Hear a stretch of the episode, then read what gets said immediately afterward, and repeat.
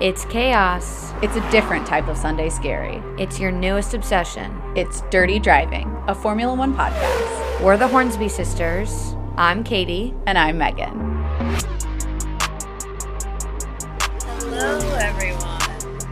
Hello, hello. And welcome back to another episode of Dirty Driving. This series is for our next guest, and Megan is going to introduce our next guest. Yes, so for our next guest, I'm actually very excited about this guest. It's a blast from my college past back in Springfield, Missouri. But today we have someone who I've known for a while, but we've reconnected because he's in racing and I love racing. And we're here to hear all about what it's like and to be, you know, trying to make it in pro racing. So welcome, Derek Ware. Hello, hello. How are you guys? We're good. Happy to have you here. Thank you. It should be fun. Yes, I'm very excited to hear all about what you've been doing since freshman year at Missouri State. Oh, man, that's a long list. That's a real long list. I did some mental math, and that was approximately 10 years ago. Oof. Yeah, don't mind me. That high school reunion's coming up real quick. Oh my God. Don't even mention high school reunions. I don't think I'm even allowed to attend mine. Well, I am going to get started and just say, so we're here to talk all about like the process and the experience of how you got to where you are and what you've really been up to. So let's start with just like, tell us about you, your background, how did you get started, and your path to what you're up to now? Yeah, so let's just start from the beginning. I went Indigo Karts at the age of 9 and was instantly hooked. There was no looking back. Did about 7 years in go-karts, took a couple championships, some U.S. championships, stuff like that. No international stuff, but you know, competed with some of the best here in the States and had a long, good run. And just like in most racing, you run out of money, you run out of seat time. So there was no more go-karts for me. Took a little break. That's about the time I went off to high school and started college over there in Springfield. And then finally, with about a semester left of college, I decided to, you know what, we're going back racing. Dropped out of college. Went back into it full head first, not knowing what I was going to be doing, but knew that the Skip Barber Racing School Academy was kind of a dream that I'd always looked up. And my dad's like, hey, let's go do it. So there we go. Went on to Skip Barber then. That was like 2016, 2017-ish, like late 2016, I think. And then went through their schooling program, and then they offer an academy shootout. So they bring the best 30 drivers from across the world, even the country, who've all participated in some sort of racing school of some sorts. And then they put you together and you compete. And first time around, you're allowed to do it twice. First time around, I ended up making it to the top 5. There were some kids everyone that finished ahead of me had already done it. So I was like, all right, well, you know, not too bad. And then so prepped for the next year, went on and won the next year. 2018, I think. Won the shootout championship, was on cloud 9, ready to get my full season of racing with Skip Barber and like really start my journey. Because from there, that's like everything just snowballs. Yeah. That wasn't the start. Skip Barber ended up filing for bankruptcy and shut down. I lost all of my scholarship. I lost everything that I'd worked so hard towards. So yeah, I got kind of lucky and ended up moving over to sports car side of things. And there's a lot more seats in sports car than there is in open wheel stuff. I mean, you put it this way, if you look at IMSA or, you know, a bunch of the different sports car series, sometimes there's 3-4 drivers per car. Whereas open wheel, you only get one. Yeah. So it's a little bit easier to make in that world. So we did that for a couple of years, did some great racing, had some real good success. And then last year I ended up starting up a team with a gentleman, and we ran a 4-car team and an amateur endurance series while coaching some people to try and get them up and ready for the pro ranks. And while doing that, I also had my pro race debut with IMSA. Mm-hmm. Who is one of the major sports car racing realms here in the States. So yeah, that was pretty exciting. And then now, you know, just like all racing, you got to keep your head down, keep trying to find the money and the traction to keep going forward. So that's where we sit today. That's amazing. That's such an interesting path, because I didn't know that you had left with just a semester to go. Yeah, Mom wasn't too happy about that one, but Dad was like, all right, well, let's make it work. Yeah. I was going to ask, like, how did people react to you leaving school and saying, like, I'm going to go full on in racing? Well, I mean, since I was a little kid, you know, everyone's always like, well, I'm going to be a race car driver. I'm going to be a race car driver. Well, when the little kid phase kind of wore off and I was starting to become an adult and I still said, I'm going to be a race car driver, you know, some people were pretty supportive of it. You know, some people were skeptical, as they'll always be. But for a good portion of it, I had a lot of friends and family and just peers that really helped push me and helped me get to the next levels. You know, that shootout, well, the one that I won, I ended up holding a fundraiser for it and had over 100 people show up and tons of money donated just so I could make it to the shootout, because it was a big week-long event that I had to go to. So I've had a lot of good support from along the way, some skepticism, but, you know, hey, you got to fight through all that in order to make it. Yeah, definitely. Absolutely. I think it's like very impressive that you've just at every turn, you know, even with your school going bankrupt, you're just like, and I still want to keep doing this. Yeah. I mean, you gotta look, everyone would do it if it were easy, right? So you keep your head down, you keep forging your own path. You got to learn along the way. I'm a first generation race car driver, you know, so a lot of these guys, especially in Formula One, all of those Formula One drivers or most of them are second generation, third generation drivers. You know, their family kind of knows the path they need to take and how to get the sponsorship and how to, you know, work the politics of, you know, the paddock and everything else. And me and my dad were learning along the way, and, you know, we've given it a good run, and I think we're still here to keep fighting for more. So there's a couple series this year that I'm gonna try and dabble in and see if we can't make a career out of that.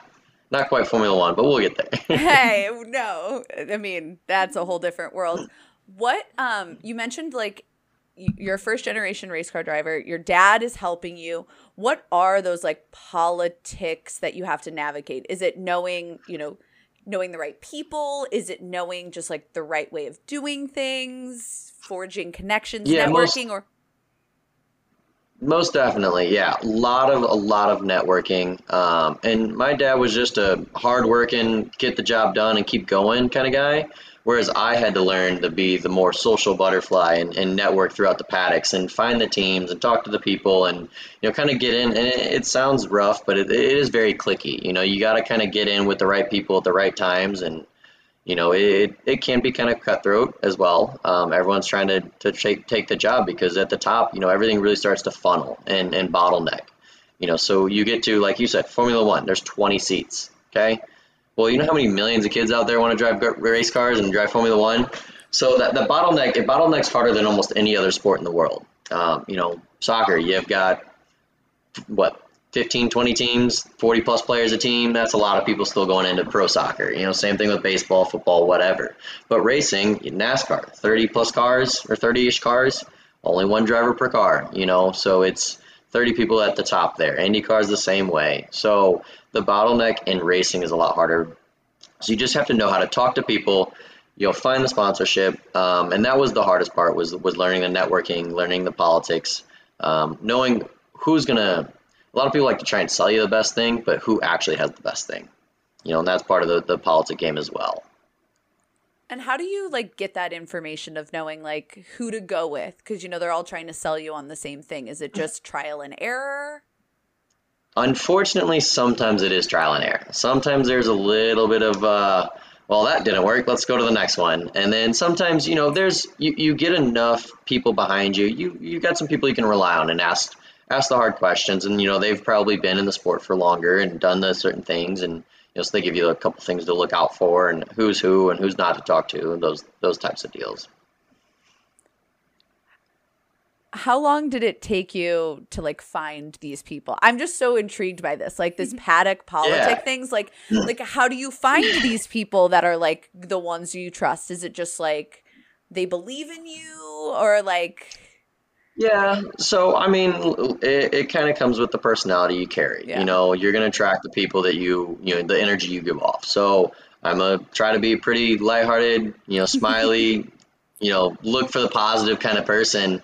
And you find those people out there. They exist, and you kind of buddy up with them. And like I said, if they've been in it and they've been around it, they can point you in the right direction. So you just connect with the people that you kind of mesh with, just in your everyday life. You have the same interests, you have the same likes, you're both the same type of people, and they've just done it already. They're older, they've gone further, or whatever. They've caught their break early, so now they can help you catch your break. Yeah, so that's kind of how that works. Cool.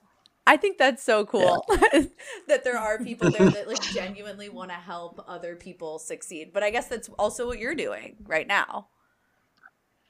Trying to, yeah. I mean, you gotta be grateful for the opportunities you've been given, and the only way I can show my gratitude is by also giving back. And so I think the higher up I go, the more people I bring with me. That's kind of how I look at it. If I make it special, or make it successful, I want my friends to be with me, or the kids that I mentored in their go-karts, whatnot. So it's all just giving back a little bit. Yeah, that's incredible. I love that you see that progression of, if I'm going to do well and be successful, then I'm going to take these kids with me, because that's, I mean, Megan and I talk about that all the time.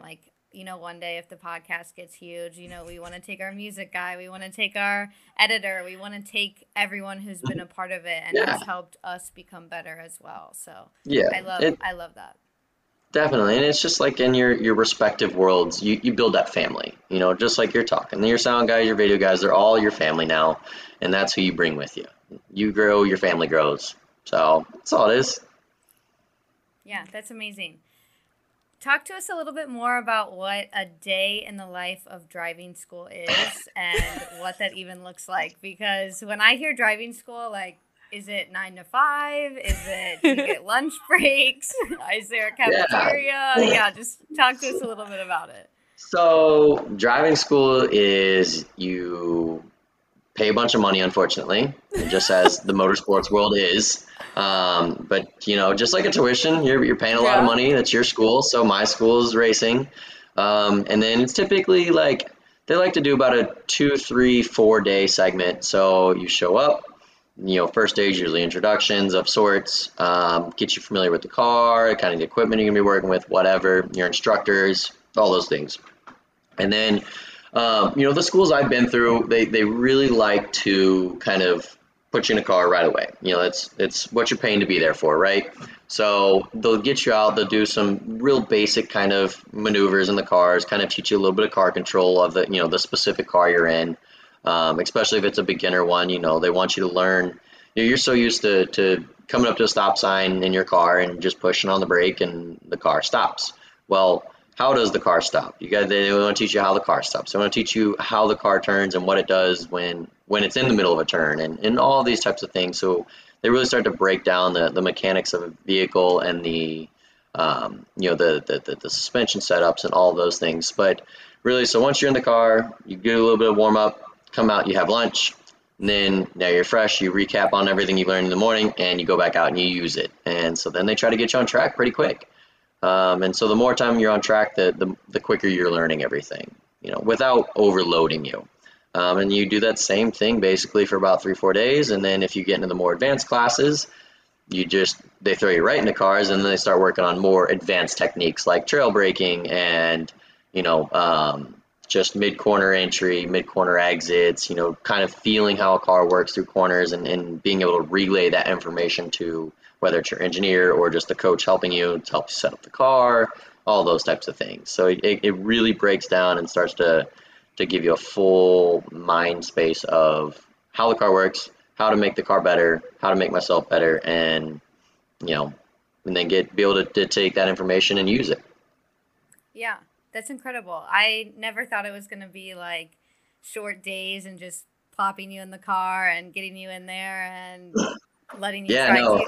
Do you feel like now you can hop in pretty much any vehicle and know what you're doing? Yeah, I've got, you know, as a race car driver, we all think we're the best drivers out there. But yeah. I mean, you have to, right? Like, if you weren't exactly. You're the only one behind the wheel, so you have to be the best out there. Yeah.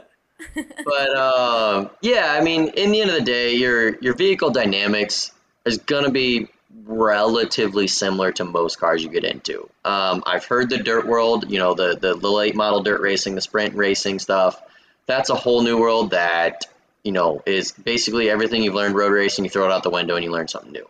That's the only other time. You know, even I've got a buddy who wants me to go do some UTV racing with him, you know, some off-road Lucas Oil sponsored racing. And that all, you know, the vehicle dynamics, the way the car takes a set, the way the car, you know, enters and exits corners, you're still hitting apexes, you're still finding your brake zones and your track outs and setting up for the next corner. So that all still relates. Even if it means sliding a car sideways, you know, I do that for Motor Trend and the stunt driving stuff, and that all still is correlating. Okay, so lots of questions about all the things you just said. First question is, would you actually like take the jump into like off-road racing? Because that's becoming bigger now that there's more of that out there. Yeah, definitely.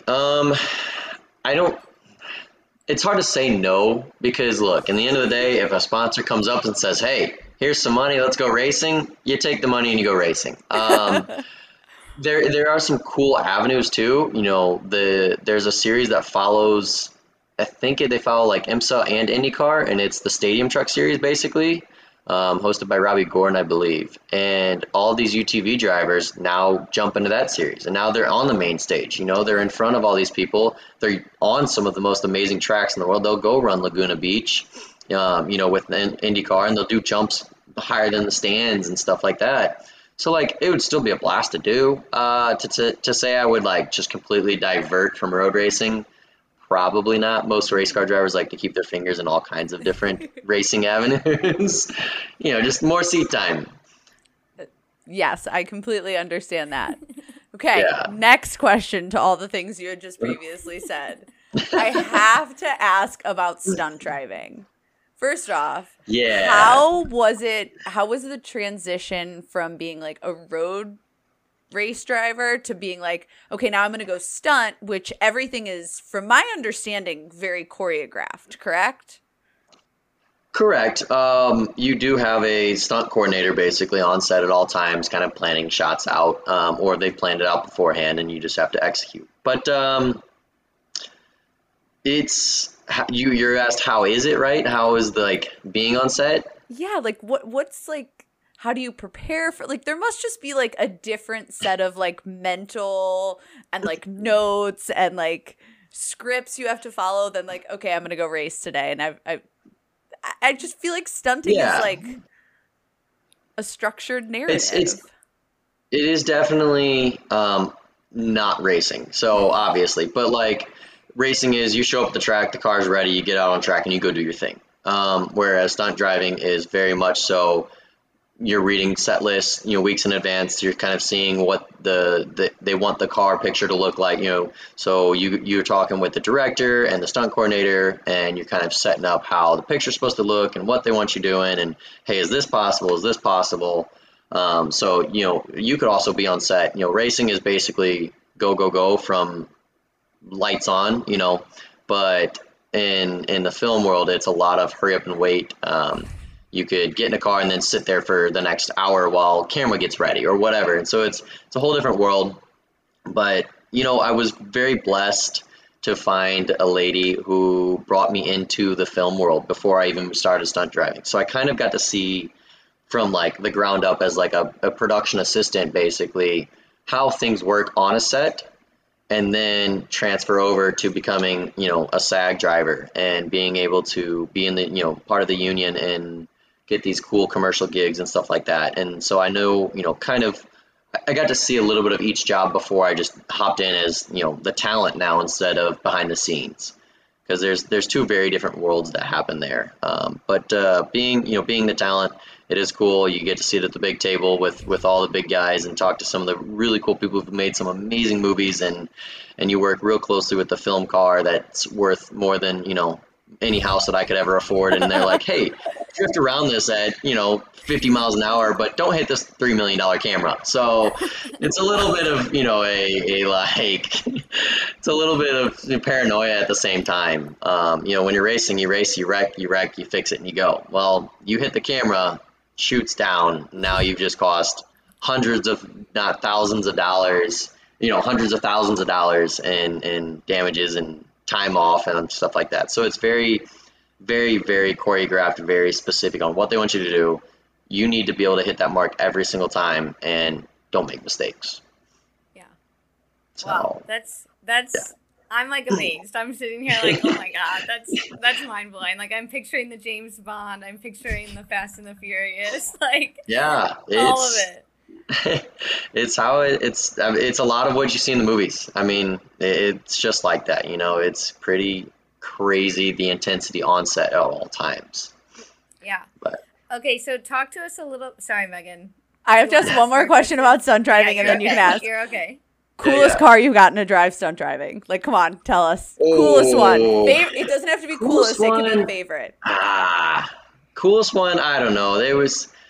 I've done some Lamborghinis and some Ferraris, the fun stuff. But I would say, actually, you know what? Okay, I did do a shoot. I have a buddy. I think I can say this. I'm going to be on a Netflix show. I don't know if I can say which one, but there's a car that I use, and it is a very built ZL1 Camaro. So it's a 2018, I think, ZL1 1LE, hopped up Camaro. So it's supercharged, make like 800 something horsepower. It's custom one-off like gold wheels. Like it's crazy. Yeah. And I'm driving that in a TV show, and it'll be the first episode in the TV show. Okay. Well, yeah. We're going to have to know what that is when we're allowed to know what that is. Yes, exactly. Yes. They keep saying it's coming out, and it's been pushed a little bit and pushed a little bit, but rumor is it's still happening. Okay. Making your Netflix debut. Yes, exactly. We will totally re-hype up this interview saying we got the first release of this information. Yeah, exactly. You got the sneak. Okay, so let's shift a little bit more into talking about preparing for a race. Like, how do you mentally get ready? What does your pre-race routine look like? Do you, do you've got the tennis balls? Are you doing the reaction times? Like, talk to us about that. Okay, so it starts typically a week in advance. You're spending a lot of time on the simulator, trying to learn the track, trying to, match the car, trying to just be 100% familiar with the track. That way, when you show up and you go out and you press the gas pedal, you know what's coming next. So you're watching a lot of videos, you're doing a lot of time on the simulator. And then I like to, in bed, the night before the race or qualifying, whatever it is, first day at the track even. All the video I've watched, if it's a track I've been there, I watch my video. If it's a track I've not been there, I watch someone that, I trust and has kind of the same driving style as me. And then I just run through it in my head. I close my eyes, I lay there, no sound, and I think through the shift points, I think through the break points, I think through, each turn in, each track out, what's coming next. I'm very visual, and so in my head I can picture all of this. And I just like they show in like the cinema movies, you just get that tunnel vision, you find it, and then boom, you go. And so I do that the night before, then you wake up. And Dad usually makes a pretty good meal. He likes to be at all the races. So he makes me a good hearty meal instead of some hotel breakfast that's never good enough. And then it's basically game on. You recheck your notes. You make sure that you haven't forgotten something. That would be bad if you forget a turn or something like that. You think you're going left, instead you go right. But and then basically you go over your notes, you start stretching. Some people have their, their tennis balls, their jump ropes, whatever. I like the jump rope. I just like to get the blood flowing. Mm-hmm. That was something I boxed for a lot of years, and I think it really helped my racing. And so jump roping was just always my center. I found good rhythm. You kind of get a good flow in your body going when you jump rope, and then stretch it out and get in the car and try not to be too nervous or you throw up. Yeah. Do the nerves ever go away or... No. I mean, anytime you strap in, qualifying, not so bad. I mean, it's all right. But, no matter where you're at, if you're starting first or last on the paddock, the moment you strap in and you get before you get onto the track. You get onto the track, everything goes away. The tunnel vision kicks in. But you're sitting there and you're doing your radio checks with your spotter, and you're knowing that, like, okay, this is happening now. Like, that's your last bit of, like, okay, keep everything down, and then we're good. And then as soon as you roll off, everything goes away. You're good. You take a deep breath, you get the air flowing, everything's good. So the nerves are hard, but no, they don't ever really go away. Sometimes they're not as bad as others, but yeah, just something you work with. Yeah. I've even heard, IndyCar drivers for years, Joseph Newgarden says, he's like, man, every time I strap in, I'm ready to throw up. There's always nerves, Yeah. Oh my gosh. That's crazy. I'll never forget what movie is it, Megan? It's, we just watched it, and he throws up before every race. It's Hunt, James Hunt. Yes. Yeah. Yes. He throws up before every race. And so it's like, now hearing you say it, and I've heard a couple other people say it, it's like, wow, those nerves really never go away. No, there's just so much on the line. Your career could end that day, whether you get hurt or you just wreck out and there's no more funding, or you lose sponsorship because you didn't finish well. Like, there's so much on the line every single time you start a race car. So there's always nerves. And there's no one else to blame it on either. You're the one driving. So you take all the blame when things go wrong. Do they really just go away, like, instantaneously after the race starts? Like, is it lights out and they're gone and you're just in the moment? Yeah, once you start warming up the car and you're swerving and doing your brake, getting your brakes up to temp and things like that, getting your tires up to temp, that's your focus.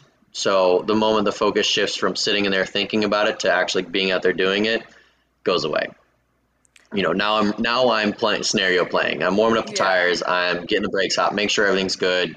Now it's more of an analytical standpoint. I'm like talking to my crew chief, making sure that we're in the same communication, strategy's ready, we know what we're doing, and then by that point you're ready for green flag, and you play out every situation that could happen in turn one and hope that the best one happens, So it's pretty impressive when you go down there and you've got all these guys trying to go for the same spot, or guys and gals trying to go for the same spot. It's you want to be ready, and so your mind's focused on that and nothing else. What do you do anything differently if you're like you've had a bad qualifier, and like, is that night before the race any different to help you like reorient yourself, or is it like the same routine as if you've done well? Yeah, I mean, you try to be pretty consistent. That's just, as a driver, everything's about being consistent.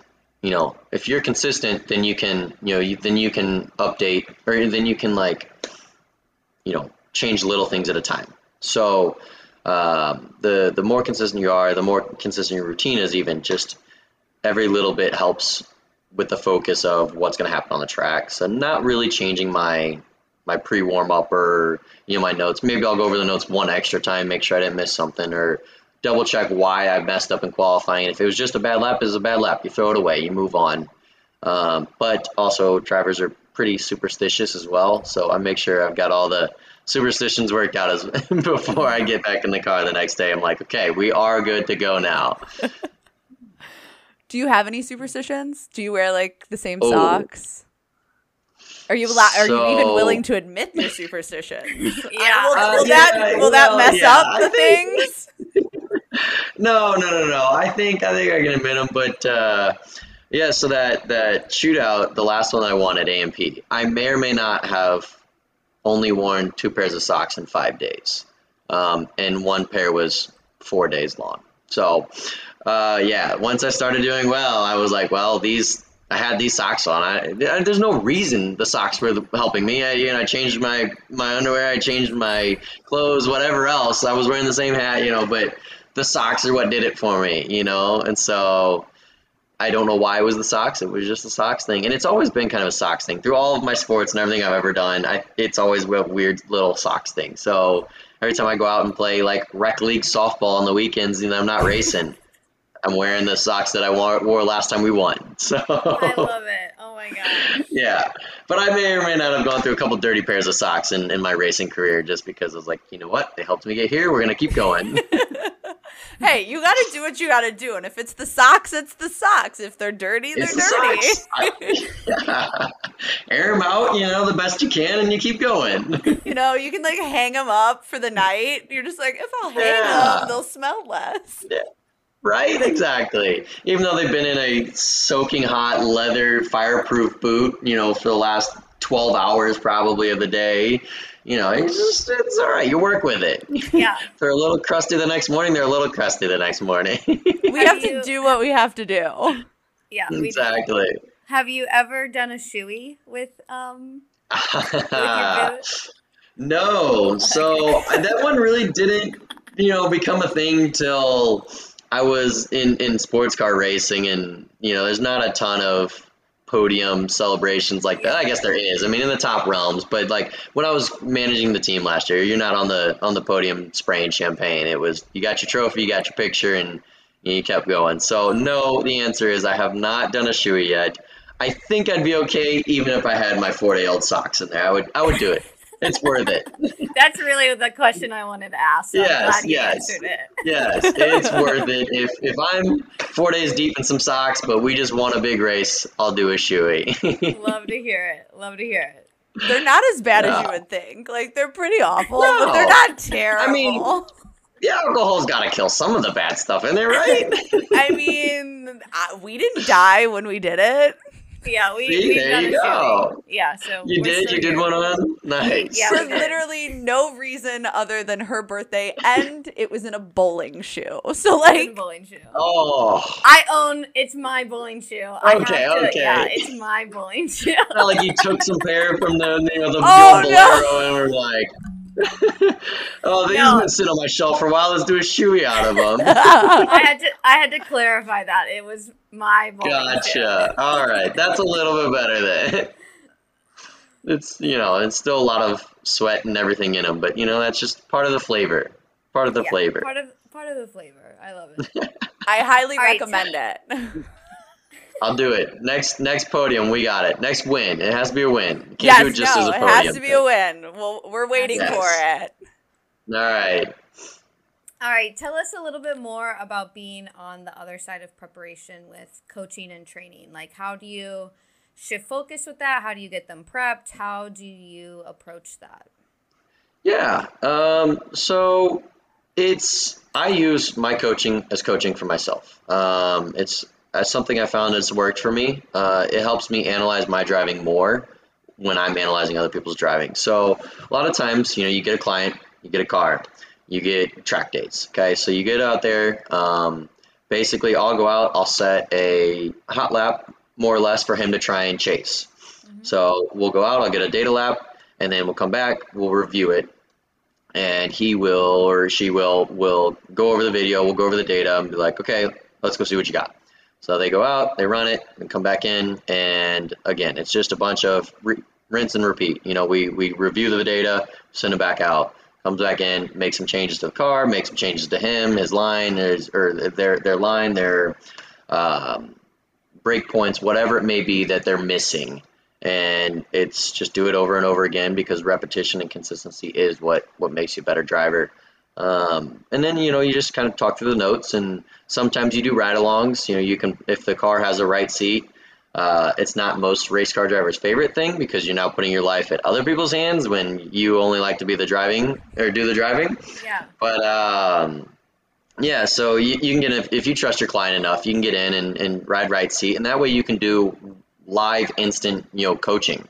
If he's coming up to a corner and they're, eyes aren't caught up and they're looking at their break point when they're already be looking for their turn in, I can be talking to them through that, because I can see what's going on. I've been in their spot, so now I'm watching the car, I'm watching what they're doing, I'm watching what the track's doing, and I can help just be that extra voice in their head saying, hey, do this, hey, do that. And it helps them kind of learn that, and as they keep doing it over and over again, that voice just kind of starts to be permanent in their head instead of me physically being there saying it. But yeah, it's a lot of just consistency, rinse and repeat, do it again, do it again, do it again. And then, it helps me, like I said, it helps me give myself that voice in my head when I'm driving the race car. So you don't really switch it off. You just keep doing it, and you know what you're supposed to be doing. So I tell them what they're supposed to be doing. And do you also do like physical training, like not on track, but like strength and conditioning, cardio, or? Yeah. So as a race car driver, you kind of have a lot of jobs outside of racing typically, just because one, racing doesn't pay the bills until you're up in the higher ranks. And so I looked at becoming a personal trainer as well. Went through all the schooling to do personal training and then never took the final exam. So I am pretty well versed in you know, strength and conditioning, stuff like that. And so I do like to work with some of my clients on building them a program, you know, whether it's just a recommendation because I'm not an actual personal trainer. But I kind of give them a, hey, look, you know, let's go work on this week. You know, looked like you got tired after your second session and, you know, we need a little bit more cardio. Your shoulders were tired because, you know, you just couldn't handle the G-forces of the car or something. So we'll do some of that. I do a lot of it personally. Like I touched on with boxing, I think that was one of the best things I ever did for my racing career. It gave me focus while under pressure. You know, you're getting punched and you're still thinking. It gave me some of the best cardio I've ever had. It gave me great hand-eye coordination, gave me quick reflexes, everything you need to drive a race car. So I do suggest that a lot for a lot of my clients. I'm like, hey, look, even if you go to your gym and you're working with a personal trainer, a lot of them know the basics of boxing. So why not try it? You know, get the hands moving, get the eyes moving, and think under pressure. And then they usually feed back to they like that a lot. And it's a fun at workout instead of just going in there and pushing weights and whatnot. That's really interesting. I would have never thought that would be like the workout for people to do, but it makes total sense because it is hand-eye coordination and you're gonna get punched like that. Yeah. If you're not paying attention, you're going to hit the wall. Exactly, yeah. And you're playing chess while you're out there. So you're playing chess in a race car because you've got multiple different moves going on in your head of working, you know, the track and the people and the traffic and the car, dealing with the car at the same time. And so same thing with boxing, you know. You're trying to think several steps ahead just like you would in a race car because I want to set this guy up to punch him here. So I'm going to do a couple shots up high and then throw a left hook and then I've got the right hook to the body coming. So same thing with racing, you know. I keep acting like I'm going to dive to the inside of this corner. Well, next lap, he's going to think I'm going to go there. He's going to move over, and I'll be on the left side of the track ready to take the outside and work my way around. So, you know, I was so surprised. I didn't know it was going to do it, but it translated so well into racing. I mean, you watch Lewis Hamilton, Daniel Ricciardo, Leclerc, all of them have videos of them boxing. Pato O'Ward in IndyCar. I mean, he's a huge boxer. He loves boxing. His gym in San Antonio looks amazing, and I just want to go hang out all day long. But you know, a lot of race car drivers do box because there's a lot of correlation between the two.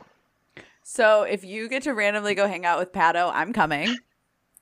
I have so many questions about his life. I think he's so cool, and I like fangirl on him so hard. And it's like secretly, he's pretty awesome. I will openly admit that I watch a lot of TikToks about Pato O'Ward because he's just like cool and his gym is freaking amazing. Yes. He lives a pretty amazing life. I've met him a couple times. One of our mutual friends raced together in the 24. And so I got to meet him through that. And he seems like a super down-to-earth, fun, relaxed guy. But does live quite the life and gets to have some fun doing it, you know?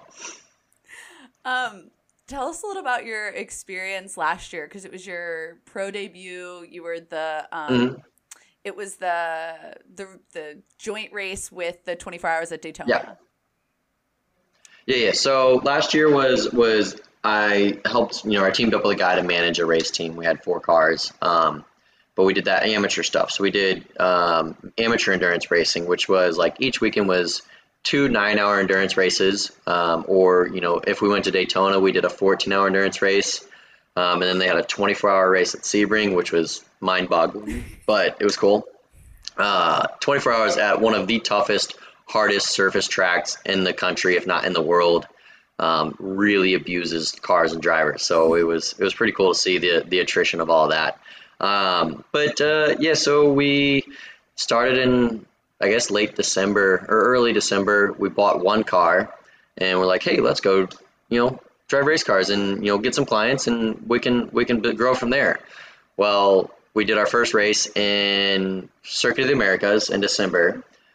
So not last year, but the year before. So that was just kind of like our warm up, like, hey, let's try this.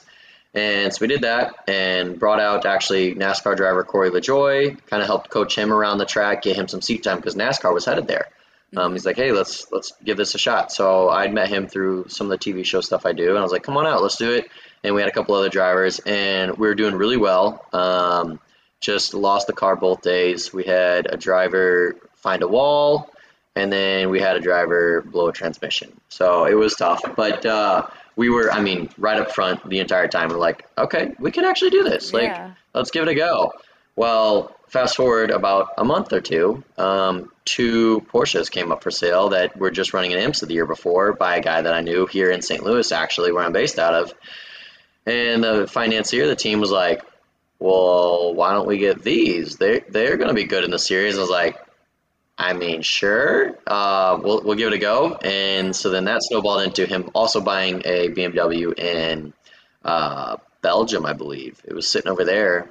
And then he's like, well, we also need another Miata, you know, that way we can work that Miata on some weekends and then coach on other weekends. And I'm like, so we went from a one car, maybe $100,000 program to several $1,000,000 and looking at toters and, you know, doing the full blown deal. Had two shops basically running operations, and it was just mind boggling how quick it had all exploded. And so we went through that pretty quickly, and, you know, he wanted to see some returns in the series, and unfortunately he didn't. So we ended up parting ways about 3/4 of the way through the season. But in all that, I did get to do my first pro race with IMSA. So it was at the 24 Hours of Daytona event, but it was not the big race. It was a prelim race, and it was in the MX-5 Cup Series. So little 2021 Mazda Miatas, but they've got, you know, full race suspension, brakes. They've got a sequential transmission. Everything's stripped out. They've got full FIA race roll cages. You know, they go from a $30,000 street car to a $90,000+ race car in a heartbeat. And then you have 30 of them in a spec series. So they're all, you know, same engine, same transmission, same different. Like, you can't adjust any of that. The only thing you can do is adjust, you know, actual race suspension, you know, the setup of the suspension and tire pressures. And then it's all up to the drivers. So you have 30+ Miatas running around Daytona, all basically fighting for the lead at any point, because there's packs of 10 to 15 cars drafting past other packs of 10 to cars. Like, it's just like NASCAR at times.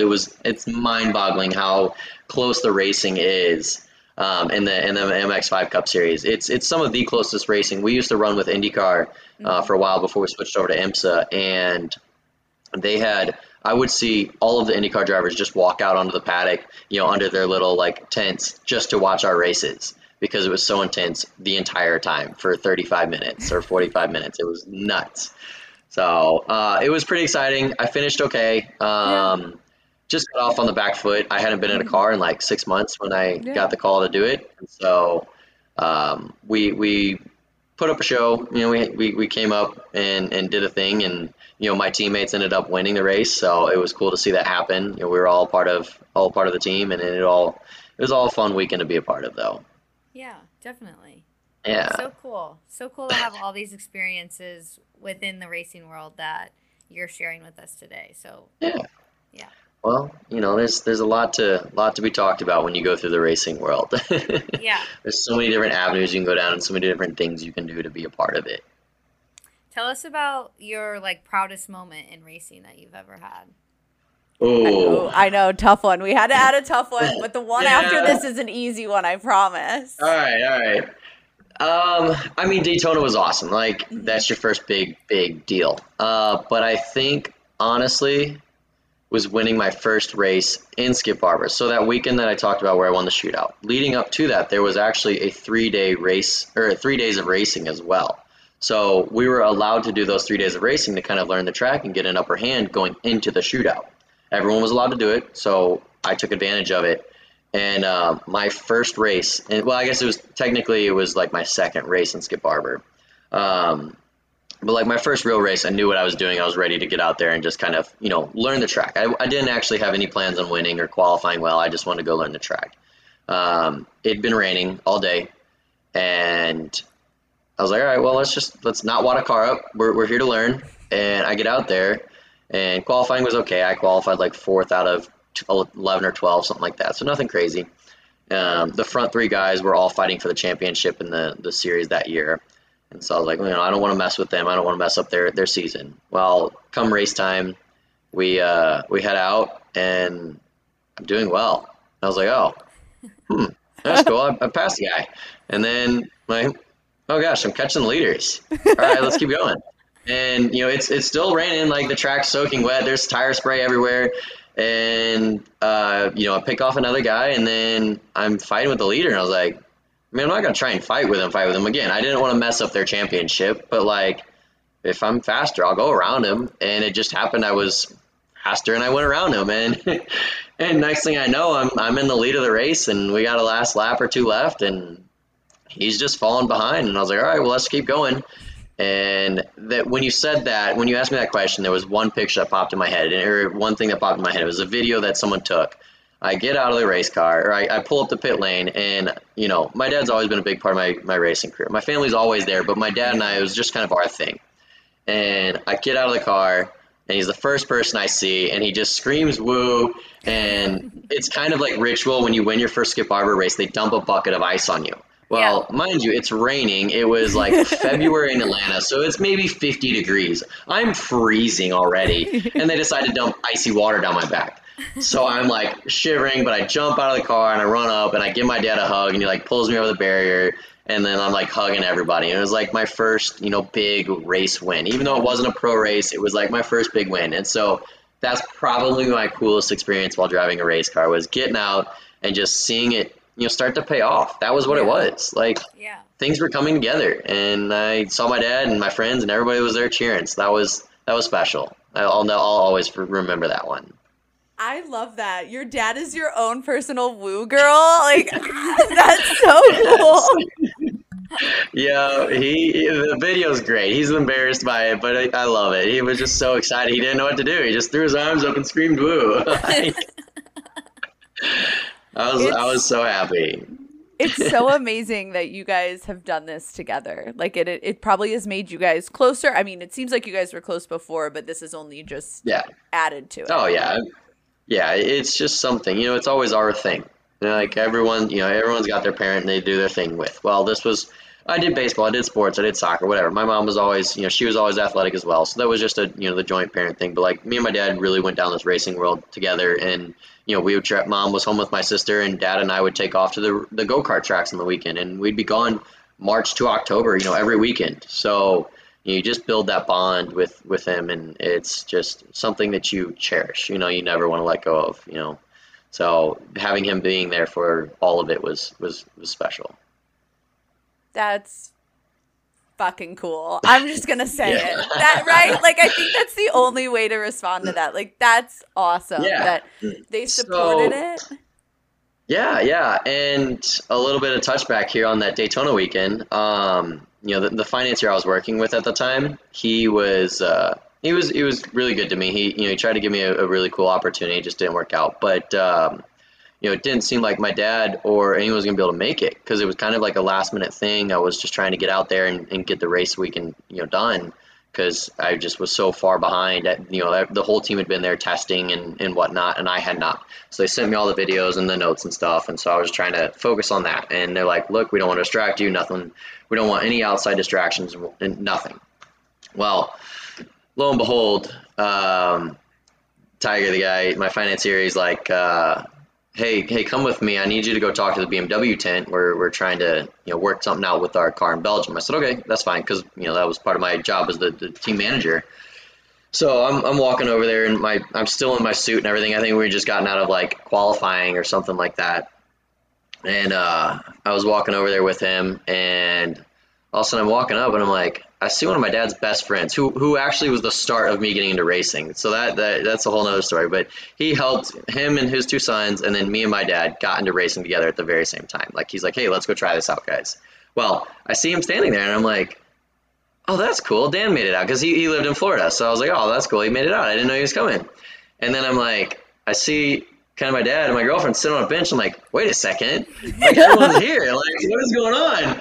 And so he surprised me and he flew them out there, and, you know, he didn't want the other distractions leading up to it. But, you know, qualifying was done. Now it was just race time. And so they got to watch my first pro race. And, you know, again, him being there was one of the most special things, you know, I could have ever asked for.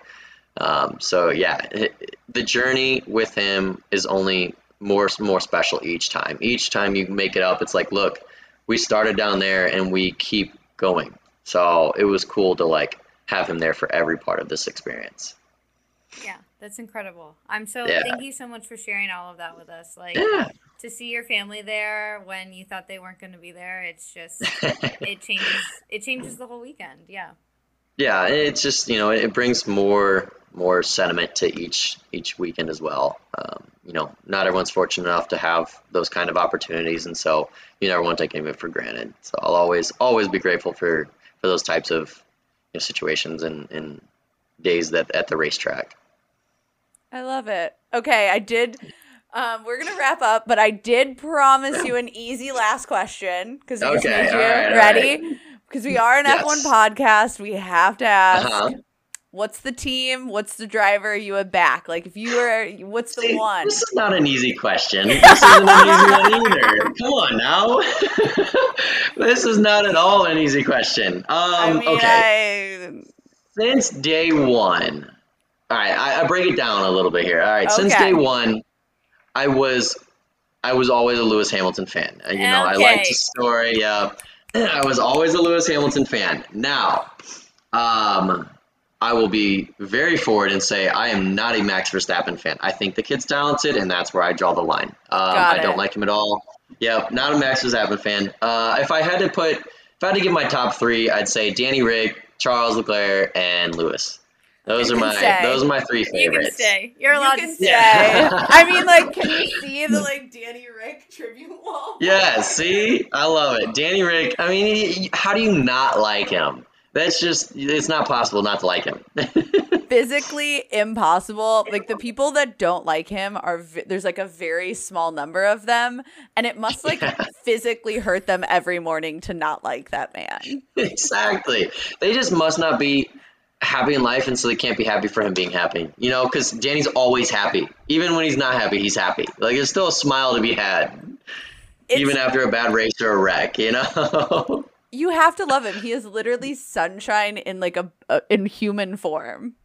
Yes, yeah, I love Danny Rick, and I think Charles Leclerc had an awesome like background to his life, and, you know, being part of Jules and whatnot, and the kid is talented, and I really, really hope if Lewis doesn't win this year, I want Charles to take it. Yeah. Especially because I don't think Max deserved that championship last year. Ooh, and that's the tea. And that's the tea. That was FIA red flags. You know, that race should have been stopped. And yeah, that's a whole different story. I'm sure you guys already talked about it on here, but yes, I do not at all agree with Max Verstappen's championship. I will always put an asterisk by that. So I want Charles Leclerc to beat him this year. I think he's got the best shot, and the kid is talented. He's always so calm and collective. As long as he does not do something stupid or have another incident. Yeah, we're coming up to Monaco, eh? Hey, guess what? He got it over with. He crashed. He crashed Niki Lauda's car already. We're done. I know. I heard. So hopefully, I may have peeped the podcast. I think I heard he got it out of the way. So hopefully, it's gone. I mean, yeah, if superstition is the thing, theoretically, he's already fulfilled the curse. I did look up curses. That's true. That's true. You know, so we'll see. Fingers crossed he shows up and does well. You know, it'll be a fun race to watch for sure. Which one's first? Barcelona's first and then Monaco. So yeah. We got a week to prepare for that, and then we hit Monaco, so that'll be exciting. Exactly. Well, that's a bucket list track. That's for you to drive or you to attend? Both. But, like, you know, hey, you guys, if you make it big, just take me with you and we'll do a podcast live from the track, all right? Love it. Perfect. You can be, like, our version of Martin Brundle. You can do a grid walk. There we go. I like it. I can give play-by-play. I've done it before. Let's do it. Perfect. We'll go full broadcast on this one. Oh, I love it. Maybe we'll need to, like, stream a race, the three of us, and the three of us react to it. Because that would actually be funny. The two of us just babbling on about F1 and then you being like, okay, like, he braked a little late on that. That's why he did it. And we'd be like, oh, okay. Exactly. I can dissect the driving and you guys keep it entertaining. Yeah, love it. Oh, that's something we can do. Well, I'm ready. We want to give you an opportunity to plug, like, your socials where people can, like, follow you. Yeah. So go for it. Definitely, yeah. So basically everything is at Derek Ware 98. So DerekWare 98. Typically no spaces. I think Snapchat, Instagram, Facebook, those are all the same. So Derek Ware 98 on all of it. It's pretty good. And then I keep, you know, that updated with my daily life in the film world and then the racing world and everything else that happens. So it's always fun to follow along. You'll see some of the drama from the TV show in there as well. So that's hiding deep down in the Instagrams. Mm-hmm. Yeah, they pulled all the socials for it. There's some beef, man. So it's cool to hop on and check it out. So go give it a look. Follow him. And yeah, everyone go follow him. Hype him up. We'll keep you updated when the Netflix show drops too. Yes. Yeah. I'll shoot Megan a text, like, hey, it's happening. That's all I'm going to say. It's happening. I'll know exactly what you mean. Yes. You'll just have to get me back on, and then we can go through the whole show as well. So. Done. We'll book it in now. There we go. Well, thank you so much. I appreciate it so much. It was good to catch up. And, I mean, we're going to have to do it again. We've already planned some things. Yes. Thank you guys for having me out. I'll be more than happy to hop back on an episode with you guys again. It was fun. Thank you, and we'll catch you guys next time. Thank you so much for listening to another episode. Don't forget to subscribe and follow us at Dirty Driving Pod on Twitter and Instagram. Until next time, stay dirty.